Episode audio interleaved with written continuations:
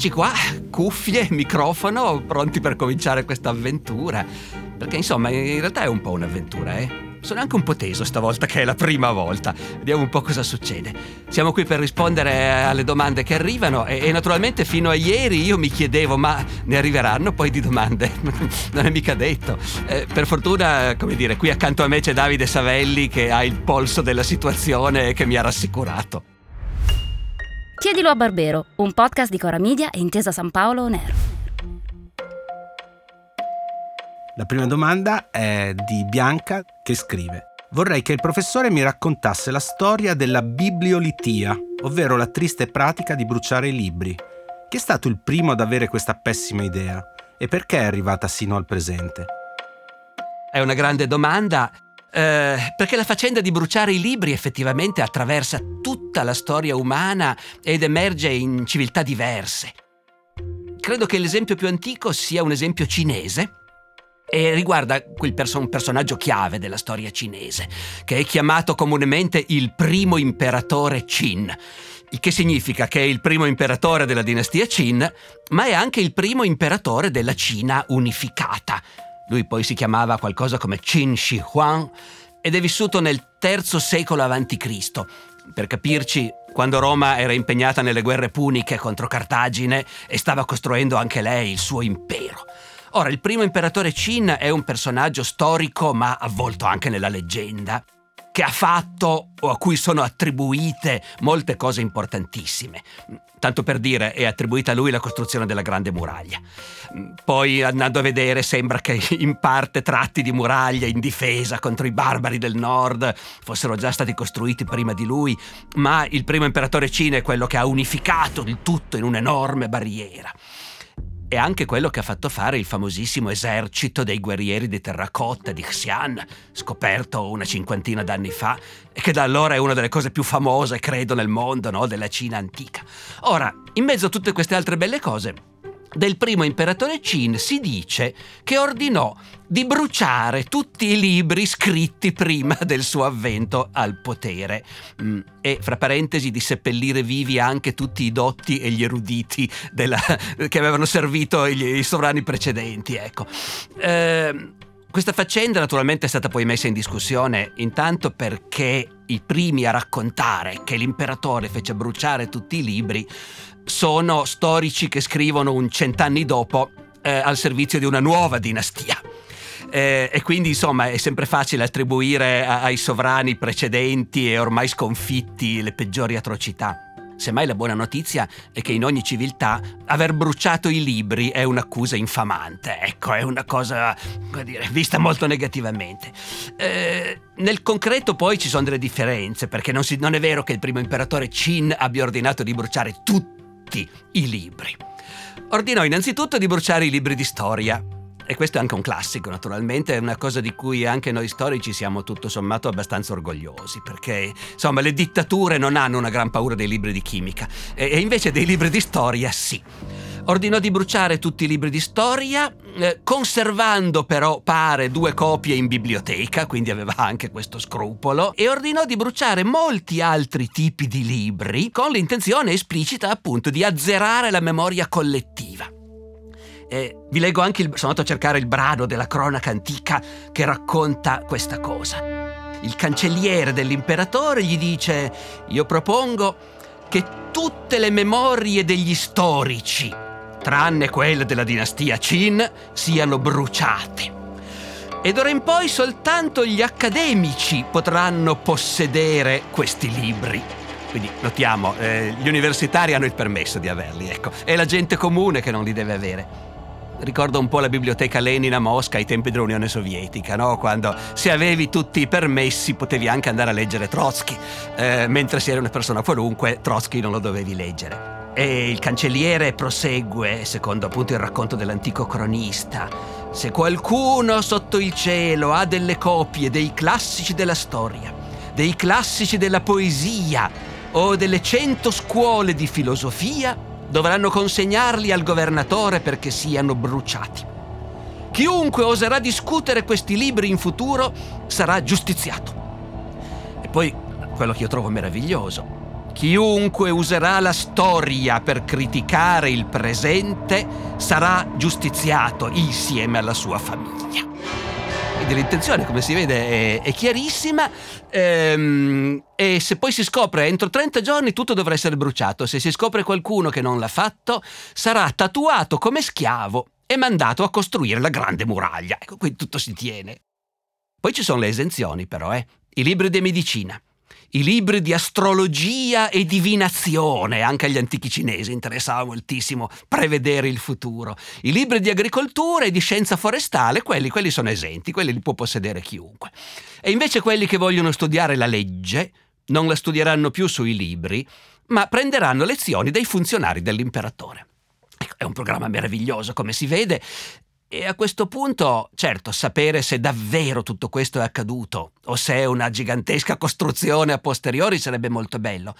Però già il fatto che sia stata inventata questa storia e che sia stata raccontata fino a oggi è un fatto storico memorabile, ecco, su cui vale la pena di riflettere. Poi, Davide, altri esempi. Altri esempi di libri bruciati? Beh, ce n'è un altro famosissimo, molto più vicino a noi, ed è il, il caso della biblioteca di Alessandria la biblioteca di Alessandria d'Egitto, che era la più grande biblioteca del mondo antico, su cui appunto gli autori classici dicono meraviglie, e che sarebbe stata bruciata dagli arabi nel 642 d.C., al momento cioè della grande conquista araba di tutto quel territorio in precedenza greco, romano e cristiano, tutto il Medio Oriente e il Nord Africa, tra cui appunto l'Egitto. Anche qui, eh, la distruzione della biblioteca di Alessandria è stata tramandata essenzialmente da autori nemici degli arabi, nel caso specifico cronisti bizantini, che scrivono molti secoli dopo. La storia di per sé è bellissima, cioè il comandante delle truppe arabe che hanno conquistato l'Egitto si trova davanti questa immensa biblioteca e non sa bene che cosa farne e scrive al califfo Omar per avere, come dire, istruzioni. E secondo il racconto dei cronisti bizantini, il califfo Omar risponde Se in quei libri ci sono le stesse cose che dice il Corano, allora sono inutili. Se in quei libri ci sono cose diverse da quelle che dice il Corano, allora sono pericolosi. In entrambi i casi possiamo farne a meno, quindi bruciateli pure. Ehm, qui siamo abbastanza sicuri che un incendio ci può anche essere stato al momento della conquista, ma che non fa parte, diciamo, della, della linea, dell'orizzonte culturale degli arabi di allora distruggere i libri. Eh, gli arabi di allora eh, sappiamo benissimo che sono rimasti assolutamente affascinati dalla cultura greca per carità, anche qui soprattutto la cultura scientifica, tecnica, medica, ma anche filosofica, ecco. Quindi anche questa è verosimilmente una leggenda. E tuttavia non si è mai smesso di discuterne, perché ancora oggi, insomma, gli storici si dividono fra quelli che pensano che sia appunto tutta una frottola a danno degli arabi e quelli che invece pensano che tutto sommato può anche darsi che qualcosa sotto ci sia. Quello che è certo è che la Biblioteca di Alessandria è rimasta, come dire, uno dei grandi rimpianti eh, legati alla fine del mondo antico, tanto che molti anni fa in Egitto comunque è partito il progetto di ricostituire ad Alessandria una, una grandiosa biblioteca. C'è un'altra domanda di Pietro che parla sempre di libri bruciati e chiede è corretto dire che le prime traduzioni dei classici scampati ai roghi della Chiesa sono opera degli amanuensi? Ed è vero che dopo la caduta dell'impero romano non si produceva più carta e i frati amanuensi utilizzavano gli ampi margini dei libri classici già esistenti per scrivere? Sarebbe per questo motivo puramente utilitaristico che gli amanuensi furono i salvatori delle opere letterarie antiche? Eh, questa, diciamo, questa è una domanda che, che, richiede, che reclama tutta una serie di puntualizzazioni, perché l'argomento è molto interessante, ma è soprattutto molto interessante per quanto riguarda l'immagine che noi abbiamo della Chiesa, della chiesa tardoantica e, e medievale. Perché, come dire, qui mi rivolgo direttamente a Pietro che ci ha fatto la domanda, eh, bisogna stare attenti a non esagerare nell'idea che ci facciamo della Chiesa come appunto un'organizzazione oscurantista. Chiesa ha anche lei bruciato dei libri, ne parleremo, ehm, ma non bisogna immaginare appunto per esempio che bruciasse per principio i classici, ecco, ehm, non è così in realtà. E quindi su questo, ecco, mm, abbiamo tempo? Sì, puntualizziamo un momento questa cosa.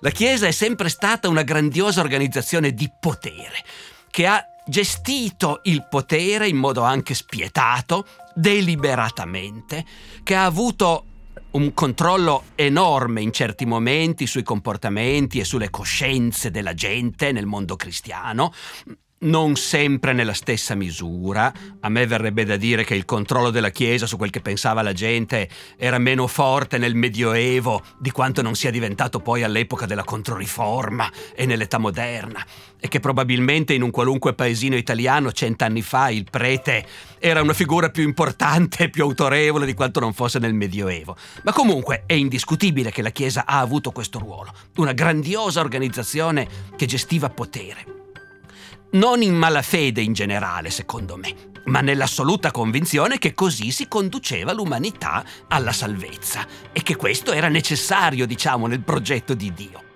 Dopodiché questo non voleva dire però, come dire, bruciare i libri e bruciare i loro autori, bruciare gli scienziati per definizione, diffidare dell'intelligenza, è il contrario. Va detto che la Chiesa per molti secoli, come dire, ha raccolto tra le sue file la grande maggioranza delle persone intelligenti, abituate a ragionare, a, che avessero familiarità con i libri. Eh, e tutta questa gente era, non era nemica della cultura e della letteratura e dell'intelligenza. E la Chiesa non, ha, non si è mai sognata di bruciare i classici. Eh, ci sono stati semmai occasionalmente uomini di chiesa che sottolineavano il rischio di innamorarsi un po' troppo dei classici, ma poi finiva lì. I classici li hanno conservati effettivamente gli ecclesiastici che producevano libri, mm, non per caso, ecco, ma perché, ma perché li hanno copiati deliberatamente.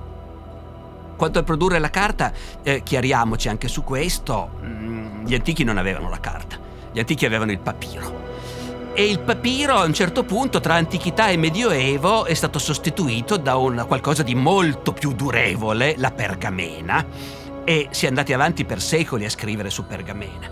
Problema della pergamena è che è costosissima perché è pelle, è pelle di capretto. Quindi quando poi verso la fine del Medioevo i nostri antenati hanno inventato la carta o hanno imparato dai cinesi a fabbricarla, che è la stessa cosa, ecco, è stato un grande sospiro di sollievo a quel punto. C'era un modo per scrivere libri che costassero non più necessariamente l'equivalente di qualche migliaio di euro ciascuno. Dopodiché questi libri erano anche i classici antichi, perché comunque nei monasteri e nelle scuole delle cattedrali c'era gente che amava la letteratura e la filosofia in quanto tali e che ha sempre ricopiato deliberatamente i libri antichi. Noi non avremmo nessun libro antico se non ci fosse stata questa attività di copiatura. Voglio dire che i rotoli di papiro che riempivano la biblioteca di Cicerone o quella di Alessandria, ecco, a noi non ce n'è arrivato neanche uno. Ci sono arrivati frammenti, brandelli, pezzi, ma se noi abbiamo i grandi autori dell'antichità è perché nel Medioevo sono stati copiati. Ecco. Detto questo, è molto interessante vedere che dalla domanda di Pietro che comunque noi cioè, ci facciamo questa idea meravigliosa di una chiesa tremenda, oscurantista, malvagia, eh, un'idea assolutamente esagerata che però come molti altri aspetti del mito del Medioevo, evidentemente ci piace da morire. Concludo dicendo fulmineamente che c'è stato un momento in cui la Chiesa ha ordinato di bruciare anche la Bibbia, perché la Bibbia, tradotta in italiano, non bisognava che la gente la potesse leggere. La Bibbia doveva essere in latino e tu te la facevi spiegare dal parroco. Leggerla da solo non andava bene. È successo nell'oscuro Medioevo, nemmeno per idea. È successo durante il luminoso Rinascimento fino al XX secolo bruciare i libri è stata una pratica che si è ripetuta in diverse dittature. Oggi non avrebbe probabilmente più senso. Questa è un'altra cosa mm, molto diffusa, ma eh, sappiate che ora come ora non tutti i libri esistenti sono già stati messi su internet. Ecco. A me è capitato di recente di parlare con un collega che fa il fisico e di dirgli eh, le biblioteche ultimamente dopo il Covid non riaprono o comunque riaprono con mille difficoltà e lui lo ha preso come una notizia perché un fisico non ha mai bisogno di andare in biblioteca. Ho dovuto dirgli no, noi storici ci dobbiamo andare invece purtroppo. Ora come ora non più di metà dei libri che mi servono per una qualunque ricerca io li trovo su internet. Per gli altri devo uscire di casa, viva Dio, e andare in biblioteca. Ma anche quando tutti i libri saranno su internet, e questo accadrà, guai se non ne conserveremo anche una copia, come fece il primo imperatore Qin, due copie, ecco, nelle biblioteche, perché verrà il giorno che internet collasserà totalmente eh, e non sarà più accessibile, eh, magari fra secoli, e invece i libri per millenni e millenni sono sempre stati la tecnologia in assoluto più efficace e più sicura per conservare le informazioni. Però la curiosità è sovrana e quindi allora a questo punto le chiedo, professore, mi dici il titolo di un libro che non è riuscito a trovare su internet? Vediamo un po', è pieno di libri che non riesco a trovare su internet. Naturalmente il genere di libri che servono a me, eh, come dire, c'è un'edizione delle pergamene valdostane del XIII secolo fatta dall'archivio di Stato di Aosta una ventina d'anni fa che non, non è disponibile su internet, per esempio. Ecco. No, no, ma sono innumerevoli i libri di lavoro, di studio, di ricerca che non si trovano su internet. Va bene, professore, il tempo è ampiamente scaduto. Alla prossima volta allora.